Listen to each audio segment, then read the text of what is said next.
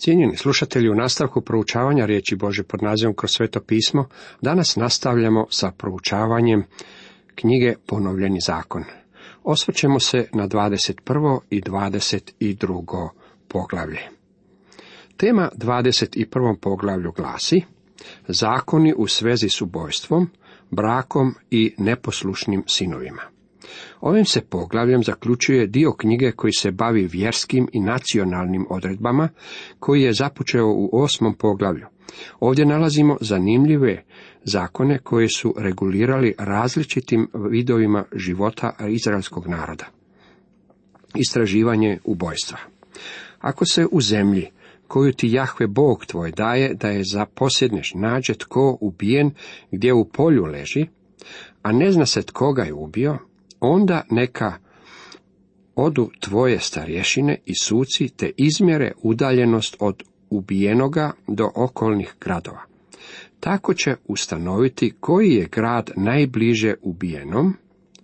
Starješine toga grada neka tada uzmu junicu što još nije radila, što još pod jarmom nije vukla, neka zatim starješine onoga grada stjeraju junicu u kakav nepresušeni potok, na mjesto gdje se ne obrađuje i ne zasijava, i ondje na potoku neka junicu zakolju.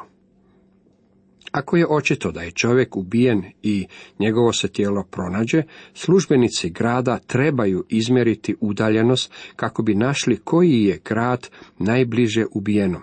Tada je taj grad odgovoran za ubojstvo. Možda nije bio ubijen u tom gradu, ali je grad svejedno odgovoran. Evo što moraju učiniti dalje. Zatim neka dođu svećenici, potomci Levijevi, jer njih je odabrao Jahve, Bog tvoj, da mu služe i da u ime Jahvino blagoslivljaju, na njihovu se riječ rješava svaki spor i svako nasilje. Zatim sve starješine iz onoga grada koji bude najbliži ubijenome, neka operu ruke u potoku und zakladnom junicom. Potom neka izjave, naše ruke nisu prole ove krvi, niti smo svojim očima išta vidjeli. Zakrili Jahve svoj narod Izrael koji si oslobodio, ne dopusti da se proljeva nedužna krv u tvome izraelskom narodu. Tako će biti zaštićeni krvi. A ti ćeš ukloniti proljevanje nedužne krvi iz svoje sredine, ako učiniš što je pravo u Jahvinim očima. U svoj proceduri učimo neke temeljne istine. Kada se u nekom gradu dogodi ubojstvo, tada građani toga grada snose određenu odgovornost. To je moj razlog za vjerovanje kako će na koncu zabrinuti građani morati zahtijevati provođenje zakona kako bi se kriminal koji se dešava na ulicama iskorijenio. Bog cijelu zajednicu drži odgovornom, čak i ako ubojstvo nije počinjeno u gradu. Grad je svejedno odgovoran. Starješine toga grada moraju izići i tražiti oproštenje za cijeli grad. I to im je oproštenje zagarantirano. Pitam se, postavlja li se u našoj i u svim ostalim zemljama pitanje traženja oproštenja od Boga za sve zločine koji su počinjeni na teritoriju naše zemlje? Jedna je stvar reći kako je to strašno, užasno. Druga je stvar izići pred Boga i reći, o Bože, oprosti nama i našem narodu. Bože, oprosti nam danas naše grijehe. Znate li da je Krist bio ubijen izvan grada? Da, bio je, ali njegova smrt mogla je spasiti njegove ubojice. Ja sam mišljenja kako je rimski stotnik koji je upravljao njegovim razapinjanjem bio jedan od ljudi koji su se spasili. U stihovima od 10. do 17. nalazimo zakon koji regulira brak sa ženom koja je bila uhićena tijekom ratovanja. Također je postojala zakonska zaštita prava prvorođenca u slučaju dualnog braka, brak sa dvije žene, u kojem je jedna žena draga, a druga mrska. Ovo smo vidjeli ilustrirano u Jakovljevom životu. Nepokorni sin. Ako tko imadne opaka i nepokorna sina, koji neće slušati ni oca, ni majke, pa ni onda pošto ga kazne, neka ga njegov otac i njegova mati odvedu starješinama svoga grada, na vrata svoga mjesta i neka kažu gradskim starješinama, ovaj naš sin, opak je i nepokoran, neće da nas sluša, ništarija je i pijanica. Potom neka ga svi ljudi, njegovi sugrađani, kamenjem zasiplju dok ne pogine.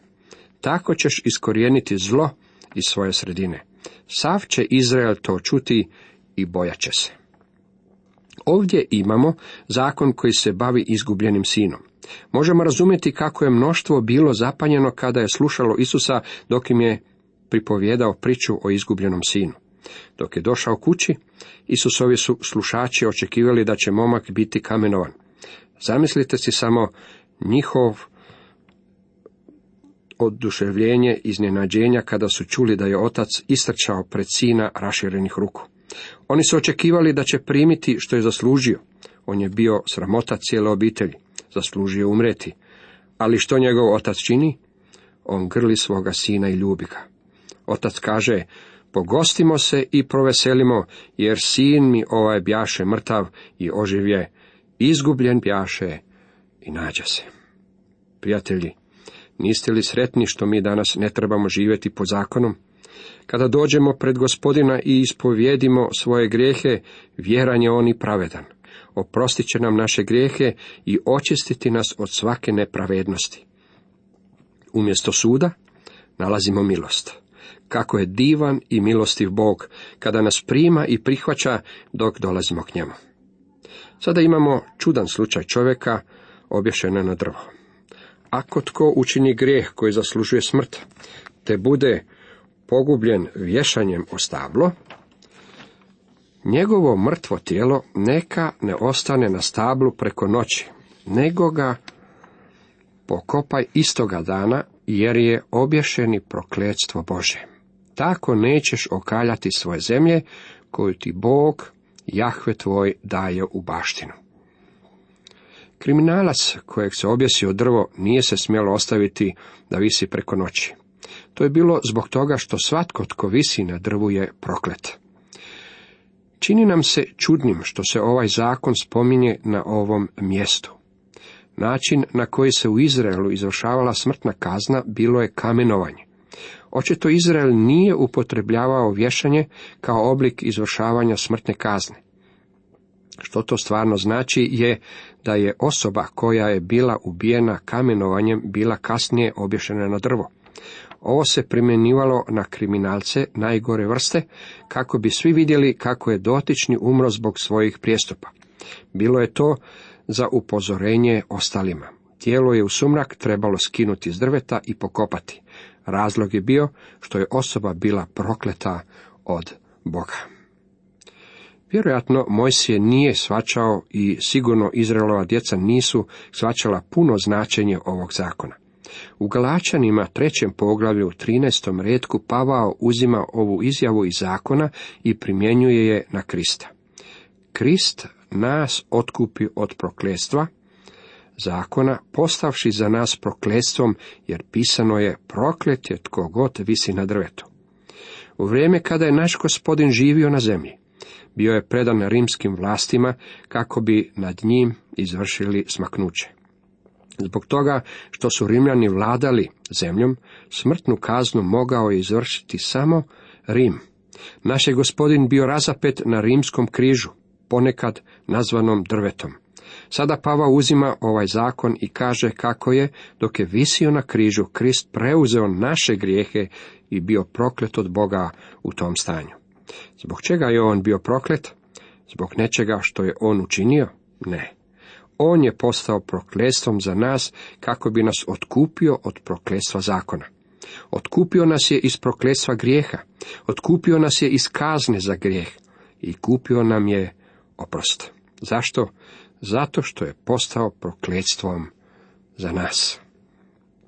Već mi je dosta ljudi koji se prepiru trebali kriviti Rimljane ili Židove za smrt Isusa Krista.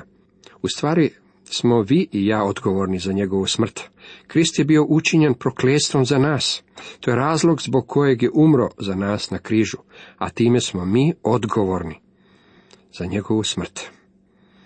Koliko bi već trebalo biti veća naša zahvalnost njemu i očevoj ljubavi.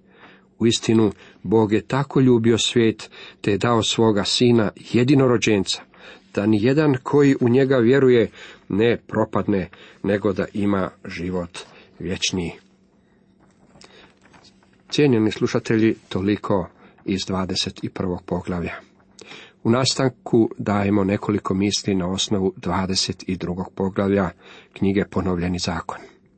Tema ovom poglavlju 22. glasi razni zakoni koji se tiču bratskih odnosa, oblačenja, principa gradnje, sijanja sjemena i braka. Ovo nas poglavlje uvodi u drugi dio knjige ponovljenog zakona. Vidjeli smo ponavljanje i interpretaciju deset zapovjedi u poglavljima od petog do sedmog. Zatim smo u poglavljima od osmog do 21. proučili vjerske i nacionalne odredbe. Sada su na redu odredbe koje se tiču osobnih odnosa i odnosa u kući, a pokrivene su u poglavljima od 22. do 26. Bog je mnoge od ovih zakona uputio narodu, sada Bog prelazi čisto praktične stvari gdje ljudi žive sa zakonima koji reguliraju njihove odnose u kući kao i osobne odnose. Kao prvo, bratski odnos. Kad vidiš kako luta, vol ili ovca tvoga brata, nemoj proći mimo njih, nego ih otjeraj svome bratu. Ako ti brat nije blizu ili ga ne znaš, kući ih svojo odotjeraj, pa neka osanu kod tebe, dokle brat tvoj ne dođe po njih, tada mu ih vrati. U moje doba slušali smo mnogo o dobrosusjedskim odnosima. Bog je u ono doba imao dobra uputstva za susjedsku politiku za svoj narod. Sjećam se da kada je administracija Franklina Roosevelta izišla sa svojim programom susjedskih odnosa, kako su svi tvrdili da se radi o potpuno novim stvarima. Novinari su slavili Roosevelta kao neku vrst mesije i mislili su da je on ponudio nešto prekrasno. Reći ću vam kako je politika dobro susjedskih odnosa stara kao i Mojsije, u stvari mnogo starija od Mojsija. Ona seže do samog Božeg prijestolja u vječnosti. On je taj koji kaže kako moramo usvojiti politiku dobrosudskih odnosa i ona se mora očitovati u našem svakodnevnom životu.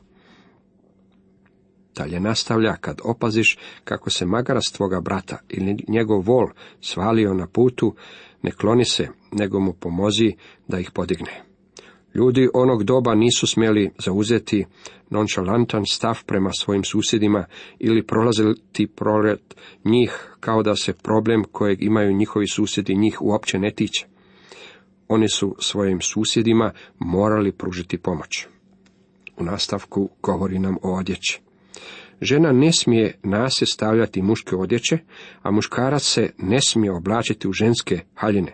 Tko bi to činio, bio bi odvratan Jahvi, Bogu svome.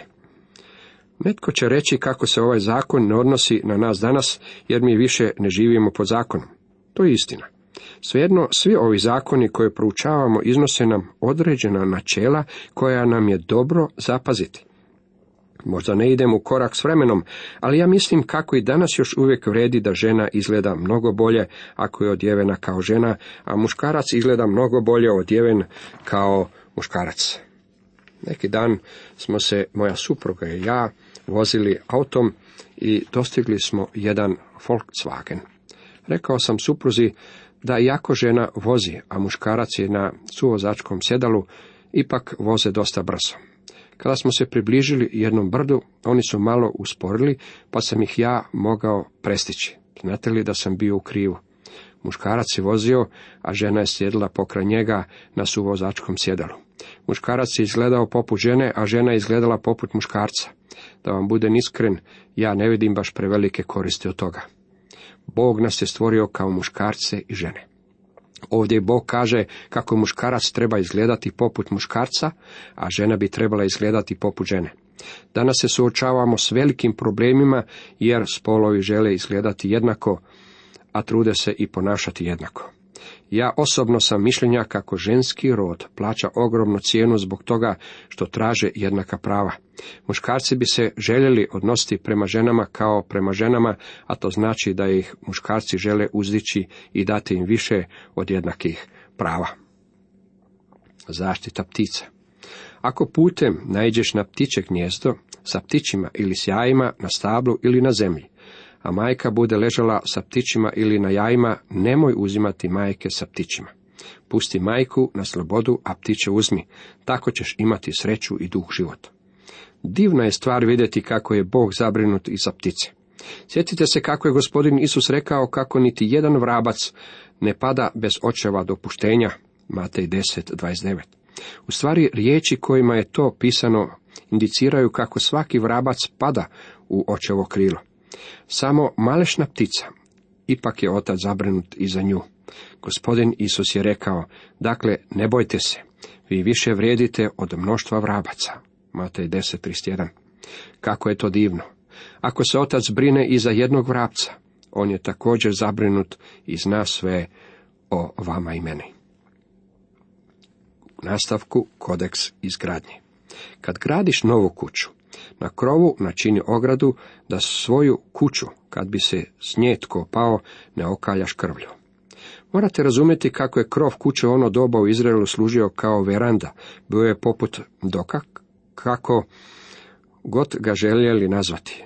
Bilo je to mjesto na koje je obitelj odlazila sjediti u sumrak. Bog na ovom mjestu kaže kako to područje mora biti zaštićeno. Valjalo je postaviti ogradu kako mala djeca ili odrasli ne bi pali s krova u mraku. Znate li da su mnogi narodi tek u 60. godinama ovog stoljeća dobili kodekste za izgradnju koje su garantirali sigurnost ljudima? Bog ne kaska za vremenom, kako to većina ljudi običava misliti.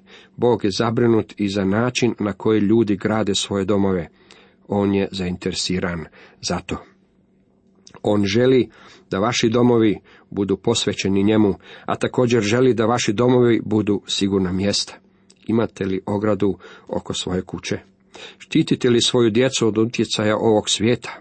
Mnogi roditelji dopuštaju svojoj djeci lutanje unaokolo, tako da u mnogim slučajevima uopće ne znaju gdje su im djeca. Tako mnoga djeca odlaže živjeti na ulicu ili u razne komune. Ograda zaštita više se ne nalazi na pravom mjestu, kao što bi to i u modernim domovima trebalo biti.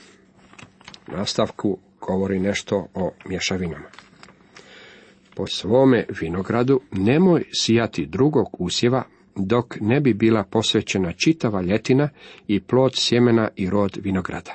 Nije smjelo biti mješavina sjemena. Ne upreži u plug vola i magarca zajedno. Ovo mi zvuči kao šala od gospodina. U stvari, ovo sam vidio kako izgleda dok sam bio u Izraelu. Imam čak i jedan diapozitiv jednog Arapa kako ore uz pomoć vola i magarca upregnutih u jedan jaram. Dakle, oni to ondje čine čak i danas. Bog kaže kako Izrael ne bi smio orati na takav način. Netko će pitati što je u tome loše. Pa vol je vol, a magarac je magarac, a oni jednostavno ne idu zajedno. Oni ne mogu hodati zajedno, korak im je različit, pa stoga i ne vuku zajedno. Jeste li primijetili kako Bog ne voli mješavine? Isto ovo načelo vrijedi i za brak. Bog ne želi mješavinu spašenog i nespašenog. Nažalost, vidio sam mnogo brakova koji me podsjećaju na zajedno upregnutog vola i magarca, kad se neka kršćanka uda za nespašenog mladića ili obrnuto. Ne oblači se u tkaninu otkanu od vune i lana zajedno. Znate li što se dešava s ovakvom mješavinom? Kada odjeću načinjenu od ovakvog materijala operete, vuna se stisne, a lana ne. Tada imate pravi problem. Na četiri roglja ogrtača koji se zaogrčeš napravi rese. Rese su najčešće bile plave. Znamo da su bile plave na ogrtaču velikog svećenika. Resa je bio podsjetnik na njihov odnos s Bogom. Kasnije su rese postale jasna oznaka judaizma. Bog nas upozorava na mješavine. Bože dijete ne može se miješati sa svijetom. Čuo sam kršćane koji su mi rekli da su se prilagodili svijetu i prihvatili njegov način života da bi mogli prići ljudima koji žive u svijetu. imam za sve vas koji tako mislite jednu novost. To nije način na koji ćete im se približiti. Ako ikada čujete za nekoga da je bio spašen zbog toga što je kršćanin prihvatio način življenja kakav se diktira u svijetu, obavijestite me, molim vas. Sjeme se nije smilo miješati. Vol i magarac nisu se smjeli uprezati u jedan jaram. Vuna i lan nisu se smjeli miješati. Također se, dragi prijatelju, niti kršćani ne smiju miješati sa svijetom. I u nastavku govori o braku. Ako koji čovjek uzme ženu i uđe k njoj, ali je potom zamrzi, pripiše joj ružnoće i ozloglasi je govoreći oženih se njome, ali kad joj priđoh ne nađoh u nje znakova djevičanstva, neka tada djevojčin otac i majka uzmu dokaz djevojčinja djevičanstva, te ga iznesu pred gradske starešine na vrata. Ovdje je iznesen zakon kojim se štite prava nedužne žene, a isto tako ovim se žene štitilo od lažne optužbe. Ova je odredba štitila ženu od bezbožnog muža koji bi ju mrzio. Bio je to način kojeg mi danas ne poznajemo, ali Bog je načinio odredbu koja je ženu u takvim okolnostima štitila. Ali ako optužba da se na mladoj ženi nije našlo djevičanstvo bude istinita, neka djevojku izvedu na kućna vrata njezina oca, pa neka je ljudi njezina grada kamenjem zaspiju dok ne umre, jer je počinila besramnost u Izraelu, odajući se bludu u očevu domu. Tako ćeš iskorijeniti zlo iz svoje sredine. Pretpostavimo da je žena bila kriva, tada ju je trebalo kamenovati. Danas ljudi govore o novom moralu i smatraju seks izvan braka velikim korakom naprijed. Bog je dao standard morala svome narodu, Izraelu. Pridržavanje moralnih standarda koje je Bog dao bio je uvijek blagoslov svakom narodu. Svaki narod koji je prekršio ova pravila propao je. Kada razmišljam o ovoj činjenici koju sam upravo izrekao i kada razmišljam o današnjem svijetu, zaplaćem. Dok su u Izraelu bili na snazi Boži zakoni u svezi s pitanjima morala, svaku se osobu koja je bila kriva za preljub trebalo kamenovati, bilo da se radilo o muškarcu ili o ženi. Kad bismo tako počeli postupati u našoj zemlji, ubrzo bismo imali oko sebe tolike hrpe kamenja, da se uskoro ne bismo uopće mogli kretati. Bog cijeni brak i Bog cijeni seksualnu čistoću. Preljuba se u Izraelu trebala kazniti kamenovanjem. To nam kaže mnogo o tome kako se Bog osjeća u svezi s preljubom, dragi prijatelji. Zapamtite kako je Božja ljubav prema njegovom narodu izražena u njegovom zakonu. Ovaj zakon koji štiti svetost braka vrlo je ilustritivani primjer Božje ljubavi prema ljudskoj obitelji. Cijenjeni slušatelji, toliko za danas.